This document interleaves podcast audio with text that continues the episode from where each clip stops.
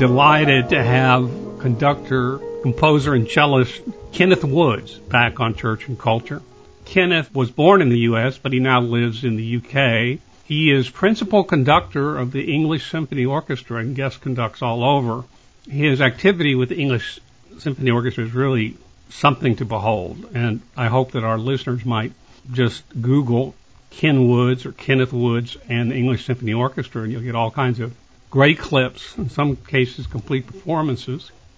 He's also artistic director of the Colorado Mahlerfest, which I've attended, and the Elgar Festival in Worcester, which I have not, which I want to.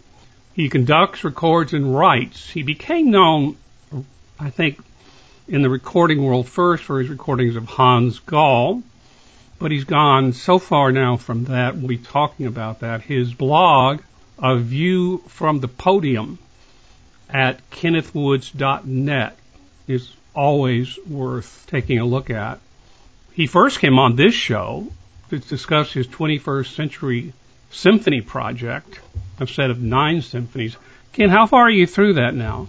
We are seven now. So oh, that's getting amazing. close to we the started end. We've already made plans for a phase two. Um, wonderful. So yeah.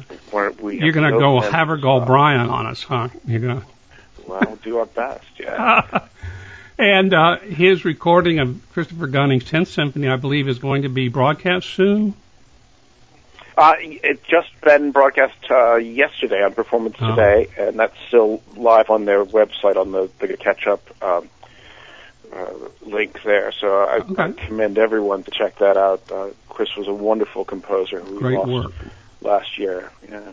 And uh, but we're going to talk today about the work of Philip Sawyers. This is uh, we're going to discuss his uh, that is Ken Wood's sixth recording with the English Symphony Orchestra of Han, of uh, Philip Sawyers, who's just a year younger than I am, and uh, he wrote an oratorio entitled Mayflower on the Sea of Time to commemorate the 400th anniversary of the departure of the Mayflower. Now, this there's got to be a story behind how Philip Sawyers became connected with this project, Ken. Indeed, there is. So, as, as you know, and, and sort of mentioned uh, the Elgar Festival connection, the English Symphony Orchestra is also based in Worcester, uh, Elgar's hometown, of course. And Worcester was one of the cities with a fairly close association to the Mayflower journey. So, there's an organization in town called the Worcestershire uh, Schools Choir Project and they've been going for about 20 years, and they do wonderful year-long courses where they go into uh, schools, state schools where there's very limited musical provision, and work with young people who've never really sung in choirs before. Um, they work in small groups throughout the year and then come together in a huge choir of two to three hundred kids. And the amazing thing about this project is that for these young people, most of whom don't have a singing background, they sing major choral works with Wow. professional orchestra, professional conductor. Um, and for the last several years, um, that's been uh, directed by the the chorus master of the BBC Symphony Orchestra, and um, it, it's just fantastic to see the the standard that they can achieve. So they had never commissioned a work before, and uh, the decision was made that, that that they should, and that they would do something in celebration of the um, of the 400th anniversary of, of Mayflower. And uh, so those discussions began with uh, Anne Renshaw, who was the director of the choral program, and uh, Neil from the BBC Symphony Chorus, and uh, because it was uh, you know sort of Neil who would be uh, conducting it uh, originally, he requested a, uh, a a number of you know ideas of, of possible uh, composers, both British and American, and I sent him a whole bunch of links of, of things to listen to, and I was greatly encouraged when he picked uh, my my good friend Philip Sawyers, who was uh, our composer laureate, and uh, you know just an absolutely wonderful musician and artist. So Phil got working on the piece in 2018 and uh, finished it in 2019 with the goal of a premiere in April of 2020. Neil Ferris uh, had rehearsals all through that year, preparing it. They were just about ready to go. And of course, uh, you know, you remember that uh, April of 2020 was not an auspicious right. time to be attempting to do huge, large-scale choral works or right. any kind of concert of any sort. so right. that was canceled and postponed. And um, you know, by the time COVID had uh, you know eased up to the point we could begin to think about doing these things, all the kids who had learned the piece had graduated and moved on. Uh, Neil Ferris had, had moved on to the next. He had to project. start over again with the chorus. Yeah, so we completely started over. In fact, wow. one of the big challenges for us was to figure out who the chorus would be because it wasn't going to be the kids anymore. Um, so in the end, we founded uh, our new pro- professional English Symphony Orchestra chorus, who were brought together for the first time for this uh, recording and, and performance. So we finally, after all these years, managed to uh, pull off a, a performance in Worcester Cathedral oh. in June of uh, 2023, which was recorded and filmed, and it was just you know an absolutely incredible experience, and, uh, you know just totally thrilling, and, and so grateful to have done it. Well, Ken, when I saw that you and the English Symphony Orchestra and chorus have recorded something about the Mayflower, and I'm sitting over here, of course, in the good old US of A. I immediately emailed you. I said, "We've got to do this on the show," and you said, "Absolutely." And mm. uh, it's about an hour long. You've you've uh, cut out seven excerpts, and this is really beautiful music. I want our listeners, I want our listeners to know about Philip Sawyers, about Ken Woods, English Symphony Orchestra, and I want you to know about this piece by Philip Sawyers, Mayflower on the Sea of Time, because it's about us. It's about our roots. And so, what is going to happen in this first segment? Um, this is a an introduction to the work, you know, a, a setting of the scene, um, and uh, an introduction to the voices of some of the narrative figures, including the pilgrims themselves, who are represented by the the chorus. There's also a baritone soloist and a soprano soloist. In this case, uh, Thomas Humphreys is the baritone April Frederick is the soprano, and they actually fulfilled many different roles of, of, of several different characters throughout. But this is really just a, you know an opening setting of the scene. You'll hear a two-note motif in the orchestra, which is the C motive um, that that goes through the entire piece. Um, it's a, a bit like a, a very short Wagner opera or something, and that there are themes associated with different ideas which weave in and out of the, the work and, and interact with each other and help you have a sense of where you are. Um, so this is a, a chance to hear the C motive, which is you know one of the most important in the piece, and to begin to get a sense of the mood and the atmosphere and the journey and why the journey is necessary. Well, it's a journey about freedom of faith. So let's listen to English Symphony orchestra and chorus conducted by Kenneth Woods in an excerpt from the beginning of Mayflower on the Sea of Time.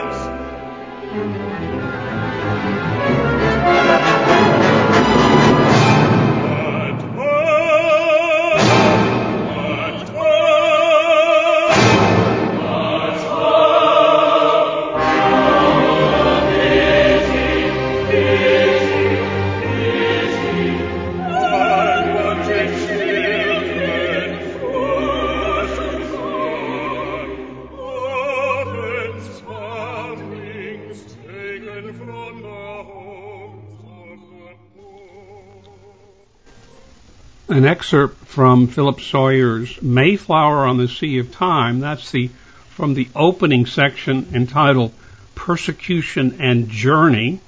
And that's really powerful music, Ken Woods.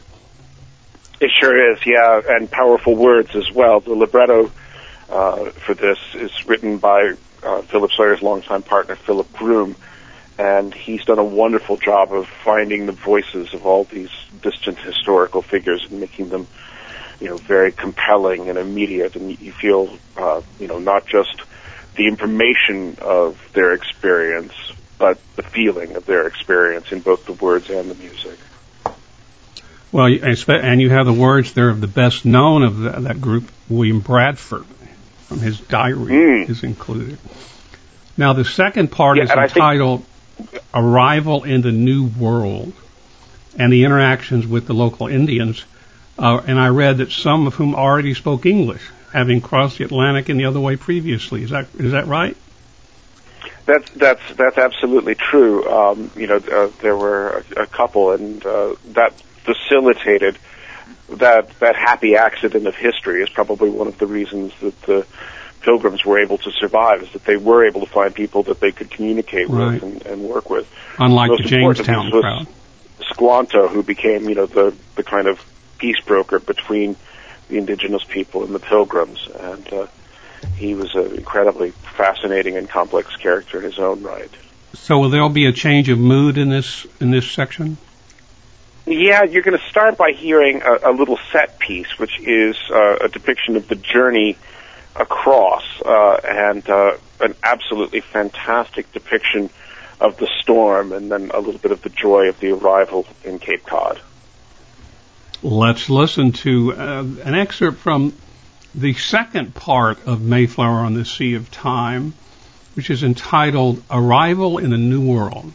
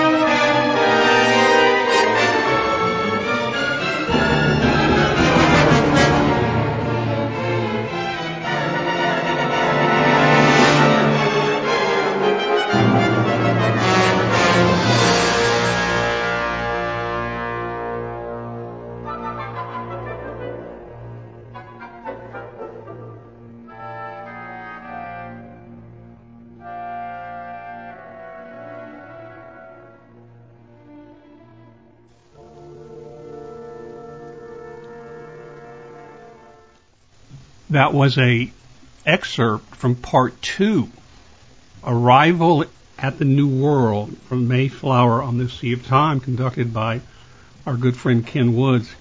You know, Ken, when you do this in the U.S., I'll be the first guy to buy a ticket, I promise. Oh, that's great to hear. Yeah, I think it's a piece that will have a long life with American audiences. It's it's uh, so engaging and so dramatic, and it's a great vehicle to bring the community together. Uh, you know, we don't we have some you know great great Christmas pieces, uh, you know, Nutcracker and the Messiah. Yeah. I don't think we yet have had a great Thanksgiving work Perfect until this one. Perfect for that. Now we're going to play another, a briefer excerpt. Which part of the uh, oratorio is this from? This is still from part two, um, and this is a, a, scene depicting the children uh, of the community as, as you know people begin to build what they hope will be something like a normal life, and so the children are given a, a chance to speak for themselves. You hear there's a playful element in in the music, but also that reality that you know the the children's lives were at risk so, as, as, well. Well, uh, let's let's listen to this uh, additional excerpt from Arrival at the New World from Mayflower on the Sea of Time, composed by Philip Sawyer.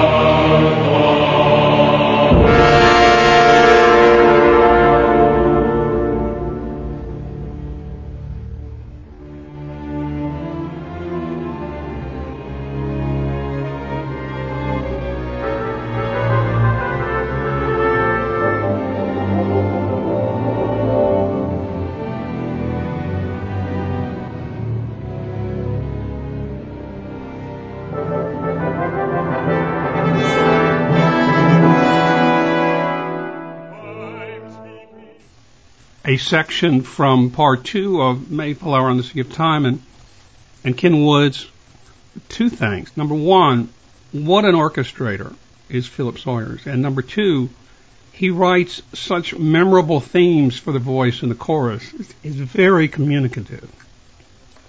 It's uh, it's incredible his writing for the voice, um, and English is not a, a singer's language. You know, it's not easy to set uh, and and to make it sound natural, but also to give it some lyrical lilt that comes much more naturally in Italian or French um, is is an incredible thing. And and yeah, Philip has this great knack for just coming up with material that your ear can grab onto, right. and then developing it in a way that your ear can follow.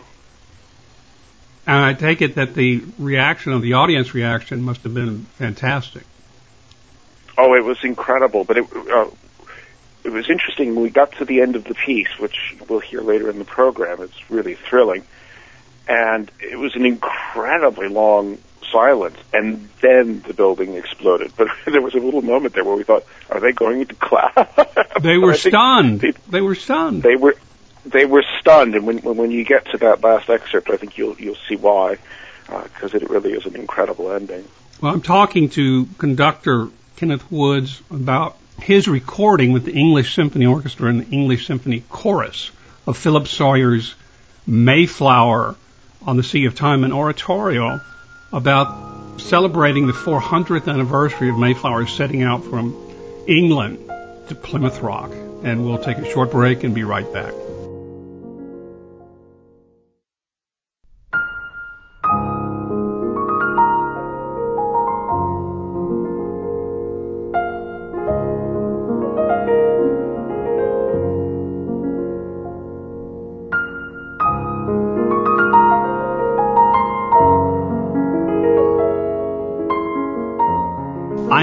With conductor Kenneth Woods of the English Symphony Orchestra. We're listening to an amazing new work by English composer Philip Sawyers about the Mayflower. It's entitled Mayflower on the Sea of Time. We've listened to sections one and two. And Ken, what is the next excerpt from which section? Uh, we're going to go into part three now, and this is really, you know, as life begins to take on some of the qualities of normal life. And of course, I think when you're living in difficult circumstances, it's important in a community to establish as much normalcy as you can. And uh, so there's a sort of symphonic aspect to this oratorio. Uh, it's clearly divided into four sections, as a symphony would be, and this one really corresponds to a symphonic scherzo, you know, playful, dance-like, full of humor. Uh, scherzo is originally an Italian word meaning joke, anyway. And uh, so here we hear kind of um, the humorous side of life at, at Plymouth Rock, uh, the gossip among the, the Puritans, yeah, uh, the occasional intoxication, all all of that sort of playful, witty, flirty side of, of life in a new community. And this section is entitled "Survival in the Making of Our Community." And I must say to our listeners, I've read a great deal about the Puritans that first came here, and they had a lot more fun than than you would expect. So let's listen.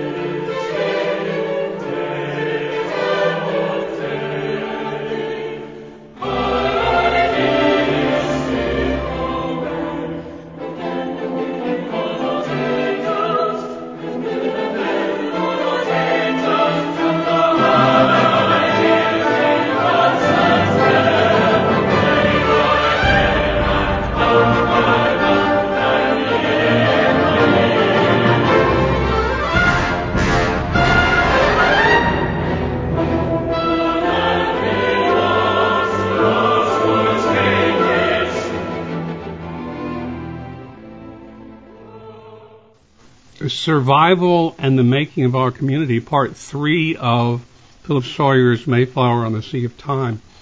That is very winning music, Kenwood. Isn't it? It's just thrilling to listen to. I mean, you mentioned his genius for the orchestra. I mean, it's just really, you know, Wagner, Strauss, Mahler level of mastery of orchestration. It's so witty, virtuosic. It all works together beautifully, and the writing for the voices is, is so clever. You know, the setting of the text, the way he orchestrates the bits where the ladies are saying, Shh, "Don't tell on her." You know, it's just I, I I just love it, and I love contemporary music of great seriousness of purpose that can make you smile. Also, um, and and that section always leaves me That's smiling very here. broadly. You've got that here. Um, is it different conducting the orchestra from the from the chorus? Um, there's somewhat different skill sets, um, mostly in terms of the specifics of you know how you rehearse them and what they need. And at the end of the day, you know the the singers are um, more dependent on your help uh, than than the musicians in the orchestra generally are. Um, this was a very unusual one because uh, of the nature of the space and the size of the chorus and everything. Normally, the choir in a piece like this would be behind the orchestra, and so there's this distance problem as well between choir and conductor. In this case, the choir was right in the front between Oh. me and the orchestra. Interesting. Um, and of course, we're in Worcester Cathedral, which is a glorious but very reverberant sound. So um, I've never been so far from an orchestra in such a reverberant space as I Well- was in this. It, it's a huge credit to the members of the orchestra that they were able to adjust so quickly to that. You know, different Well, sight lines, different you- uh, hearing relationships, and you know, having the chorus not singing over them, but in front of them. You know, so it's much harder for them to hear the chorus to adjust to them as well. Must be you guys are family by now, so it must have worked out just fine. What is our? We are, and Go ahead. I was just going to say, yeah, um, the, it, it's such an extraordinary group of, of people, the English Symphony Orchestra. I, I, I'm so so grateful to work with them, and you know, this just as, as a group of musicians and, and colleagues and people, the depth of preparation and energy and commitment they bring to projects like this, it, it's Well, you hear it. awe-inspiring. You hear it. You do. So we have a, another rather brief excerpt. What section of the oratorio is this from? So the fourth and final section of the piece is by far the longest and most uh, emotionally complex. And we're going to hear the beginning of part four now, and this is the first Thanksgiving. And I just, this is to me one of the most thrilling Wow. parts of, of the oratorio, um, and really shows what you can do when the whole orchestra and the chorus cuts loose like this, and with this absolute sort of blazing sense of, of joy and celebration. Well, the fourth section is entitled Our New World. Let's listen.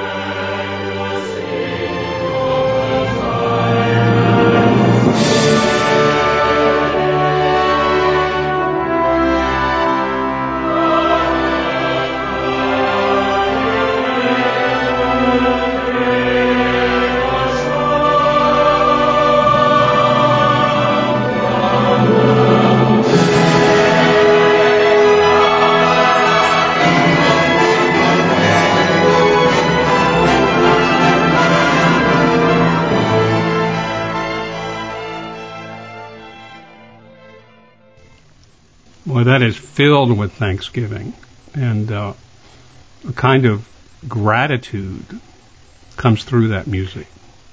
Yeah, I'm not sure those emotions have ever been more powerfully expressed in a choral and orchestral work. Um, you know, the idea of Thanksgiving is, uh, you know, one that great composers have expressed in lots of ways. And, you know, maybe the most famous is the uh, Hymn of Thanksgiving in Beethoven's Opus 132 string quartet, but that's very meditative and prayerful and peaceful, whereas this thing is just so exultant and uh, thrilling. Uh, uh, you know, and it's exciting to feel like even in our time, composers are finding new ways to express different facets of the human experience. Um, you know, in a way that can help us connect with each other. Uh, you know, in a, in a new way.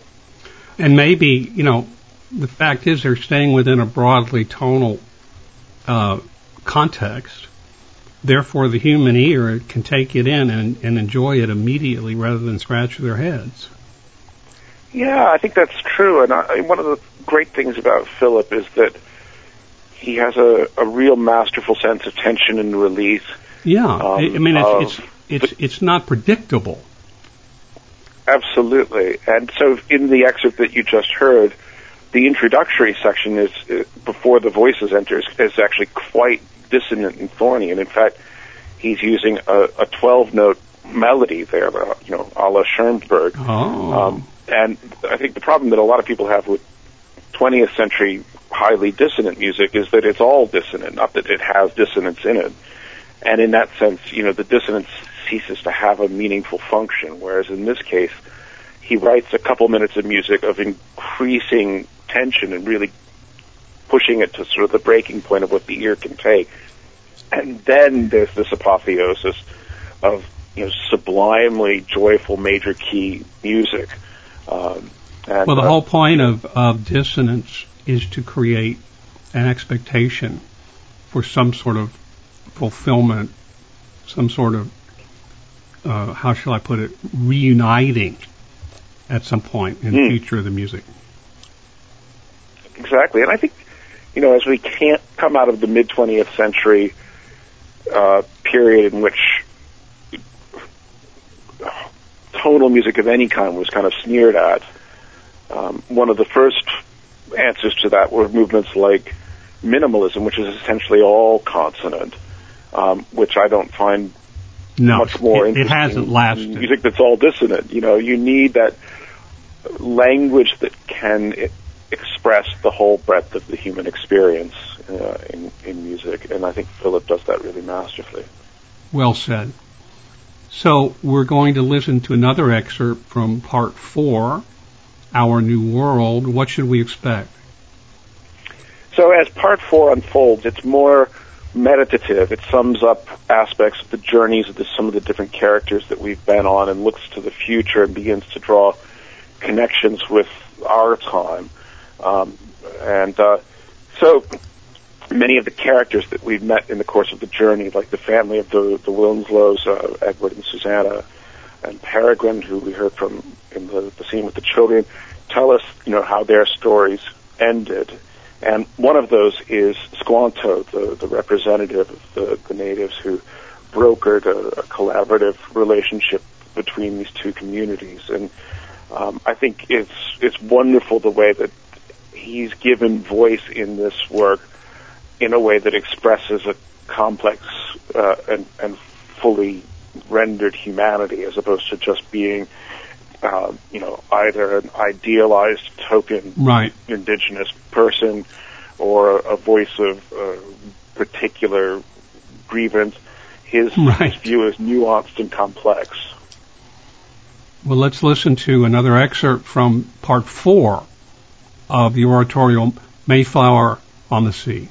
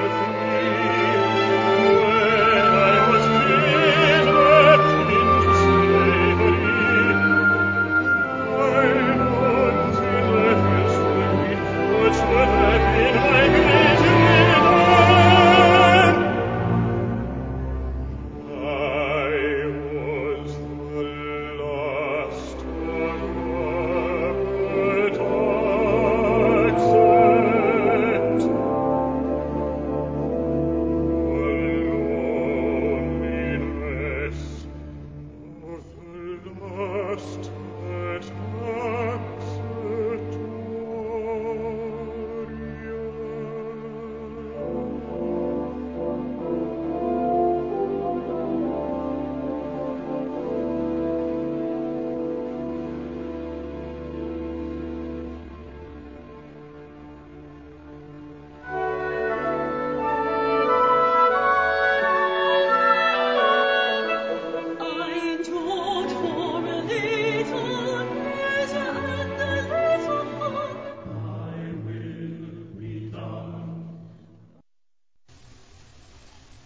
another segment from the fourth part of Mayflower on the Sea of Time by Philip Sawyers. Again, of course, your solo voices are wonderful. Thomas Humphreys and April Fredricks, who we've heard before with the English Symphony Orchestra.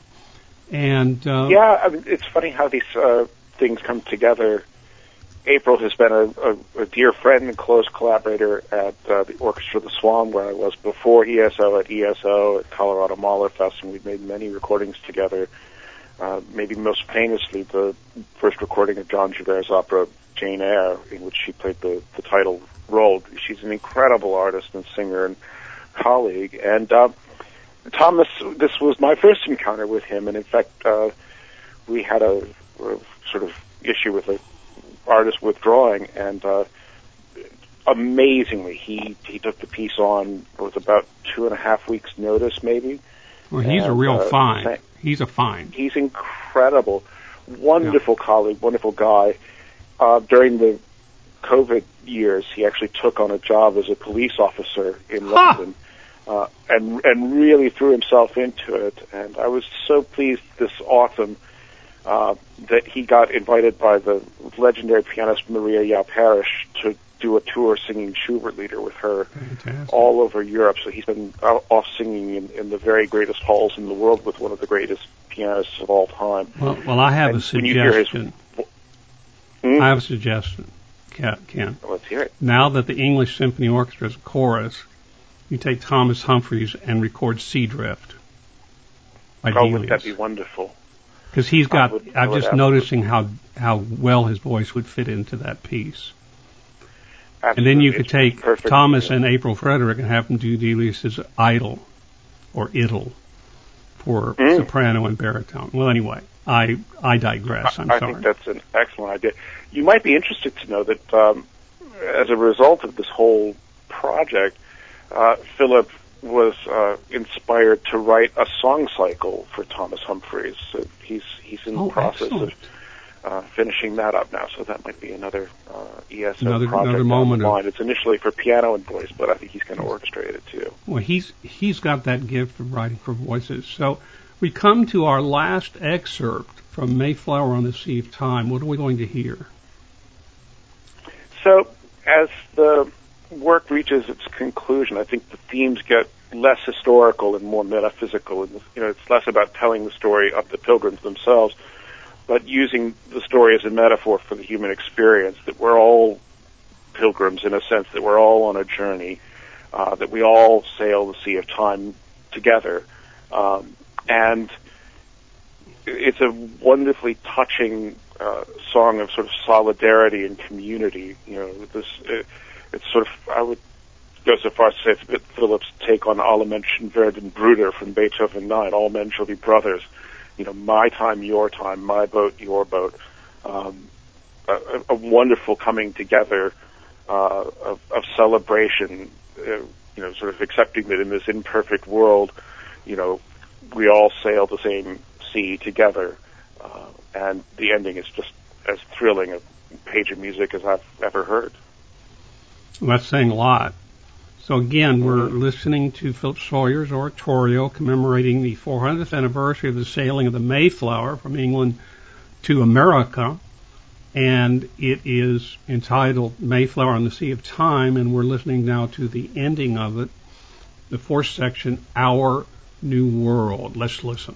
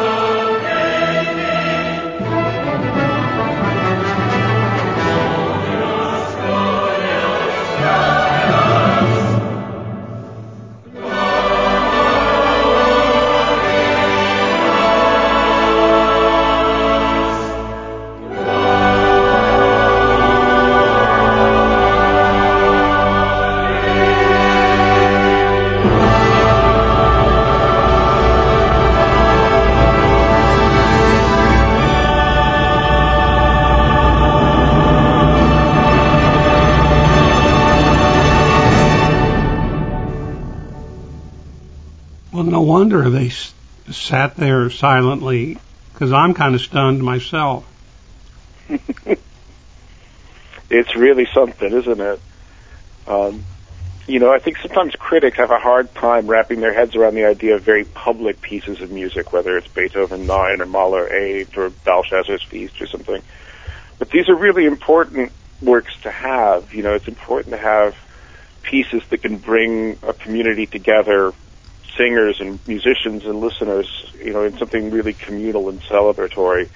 And they're not easy to write. You know, that's one reason there's so few of them. And I think Philip has done a great service to music in writing this piece. I think well, the word the word masterpiece comes to my mind.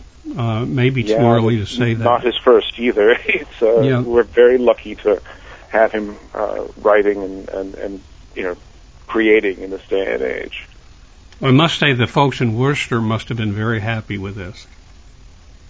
Thrilled, yeah, and and I mean for all of us, you know, the musicians, the singers in the choir, you know, we, we all felt like we were part of something historic and, and important. It was just so wonderful to see uh, the musicians, uh, you know, thanking both Philip Groom and Philip Sawyers and, and telling them how much they loved the music and, and were excited to be there. Um, you know that that sense of you know again coming together between composer and performer, which doesn't always happen on these occasions. Um, well, no, and but this you can tell from this recording, by, which is on Nimbus, by the way, on the Nimbus label, that uh, this was an occasion of real celebration of the music. I mean, you can ju- it just comes through, Ken. Yeah, it, it it does, and I mean, I think that's just all down to uh, you know the hard work of my colleagues and, and the, the great creative inspiration of, of, of the Phillips. Also, you. We'll we'll include you in that. So. Well, I was uh, certainly giving it my all. There's no doubt about that. I think, you know, there's just the, the moments as a conductor where you reach for something right that seems impossible and, and get it. And when we were in the performance uh, uh, of, of, of the work, that very last long sustained brass chord. Right. Of course, we'd done a number of times in um, in the rehearsal, uh, and we got there, and I held it just a little bit dangerously long, and then sort of looked at them and asked them to give me just a little bit more. More. I and love I, it. And you know, that's just when when that happens, when they give you something that you know physics says they shouldn't be able to give. That's what you know making music is all about. You know, finding that something yes. extra that transcends the limits of the instrument and how tired we are and how much our lips hurt and how much air we have left in our lungs. You know, and you know bless him for that. And yeah, well, please convey to Philip Sawyers. I asked him to. please convey to Philip Sawyers how much we loved his piece, and uh, I want to thank you too, Ken, for bringing us this piece and for taking the time to be on Church and Culture again. It's a, it's a joy as always, and you know I'd encourage your listeners not just to buy the CD, but you know maybe send a copy to your local orchestra and see if you can get it programmed. Amen. It'd be a, a very accessible and enjoyable experience for choirs yeah. and orchestras all over the United States. Well, thank you again, Ken, and to all of you who are listening, I'll be back in a moment with another wonderful guest.